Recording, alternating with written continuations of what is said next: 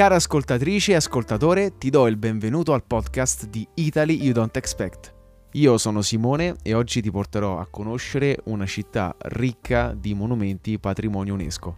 Parlo di Ravenna, la città romagnola conosciuta anche come la città dei mosaici e di Dante Alighieri, dove l'arte e la storia fanno da protagoniste. Per ben tre volte Ravenna fu capitale di tre imperi, ovvero di quello romano d'Occidente, quello degli Ostrogoti e dell'impero romano d'Oriente.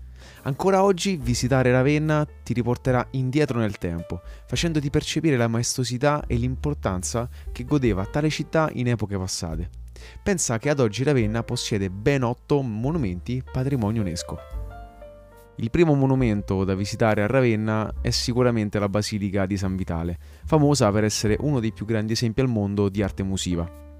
Se da fuori la basilica ti sembra essere sobria e spoglia, entrando all'interno rimarrai letteralmente a bocca aperta.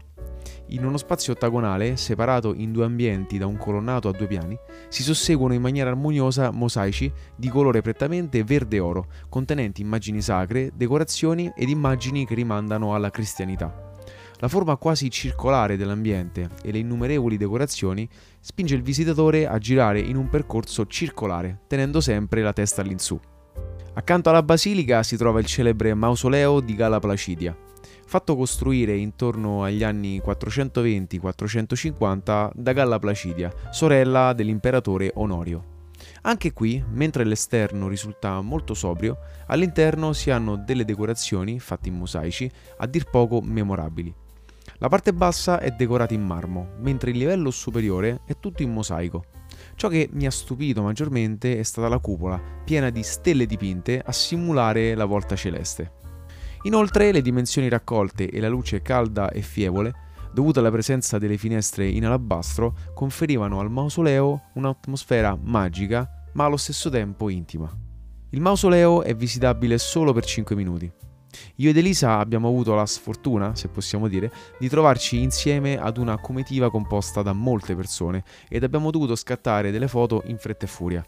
Attualmente possono comunque entrare 10 persone massimo ogni 10 minuti.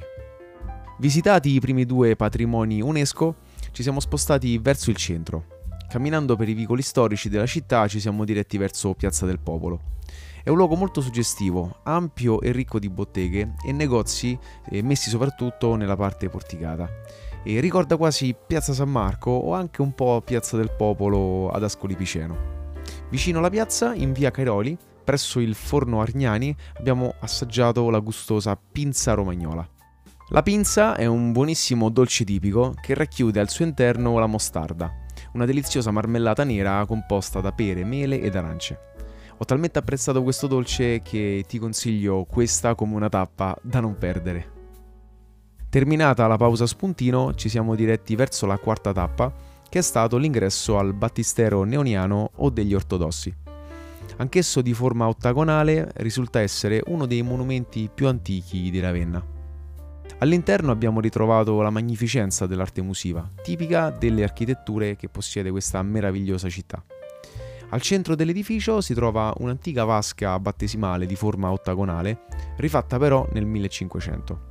All'esterno, appena accanto al battistero, si trova la cappella arcivescovile, un altro grande esempio di arte decorativa a mosaico che possiede delle eh, raffigurazioni che tendono a glorificare la figura di Cristo. Una volta visitato il battistero e la cappella arcivescovile, dirigiti verso la zona detta la zona del silenzio, in forma di rispetto per la sepoltura del sommo poeta Dante Alighieri.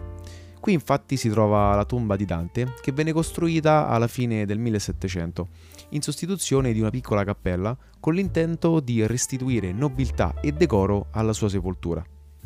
L'interno della tomba è rivestito con dei marmi colorati ed è presente anche il bassorilievo con il ritratto di Dante.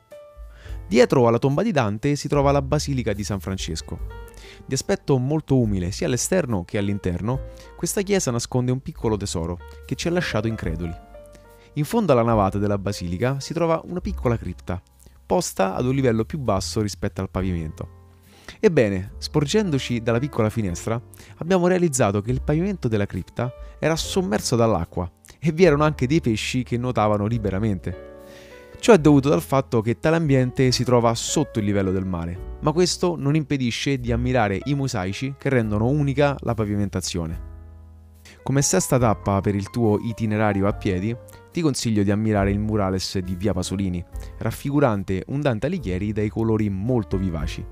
Sicuramente è un'attrazione perfetta per immortalare degli scorci di Ravenna più insoliti e meno conosciuti, rispetto ovviamente ai capolavori di cui abbiamo appena parlato. Ultima tappa di questa giornata a Ravenna è stata la visita al mausoleo di Teodorico. Per raggiungerlo abbiamo impiegato circa 10 minuti di auto dal centro di Ravenna. Il mausoleo, fatto costruire dall'imperatore Teodorico nel 520, è fatto interamente di blocchi di pietra d'Istria. Costituito da due parti decagonali sovrapposte, appare veramente massiccio grazie alle sue dimensioni elevate e alla forma imponente. Se avessi più tempo a disposizione, oltre a visitare le meraviglie di Ravenna, potresti pensare anche di esplorare i dintorni. Data la sua vicinanza con il mare, puoi raggiungere alcune mete popolari della stagione estiva, tra cui Milano Marittima o i lidi di Comacchio. Se invece sei un amante dei borghi, te ne suggerisco alcuni facilmente raggiungibili, tra cui Dozza, il celebre borgo dei Murales vicino Bologna, Brisighella, un magnifico borgo che si sviluppa tutto in altezza, e Comacchio, il piccolo paese costruito su tante isole nel parco del delta del Po. Qui è l'acqua ad essere protagonista e non a caso anche Comacchio è stata eletta patrimonio UNESCO nel 1999. Ravenna è una città veramente meravigliosa e forse una delle mie preferite. Capita raramente di trovare un luogo che possiede così tanti tesori a distanza ravvicinata. Una città spesso sottovalutata, meta ideale per trascorrere una giornata con gli amici o in famiglia. È preferibile visitarla nei mesi di settembre e ottobre, così da evitare il caldo estivo e poterla girare facilmente a piedi. Io spero di averti aiutato a pianificare la tua giornata a Ravenna. Se vuoi avere maggiori informazioni sulle mete italiane poco conosciute, leggi il nostro blog www.italiodon'texpect.com e seguici su Instagram e su TikTok. Io ti ringrazio per avermi ascoltato e ti do appuntamento al prossimo episodio.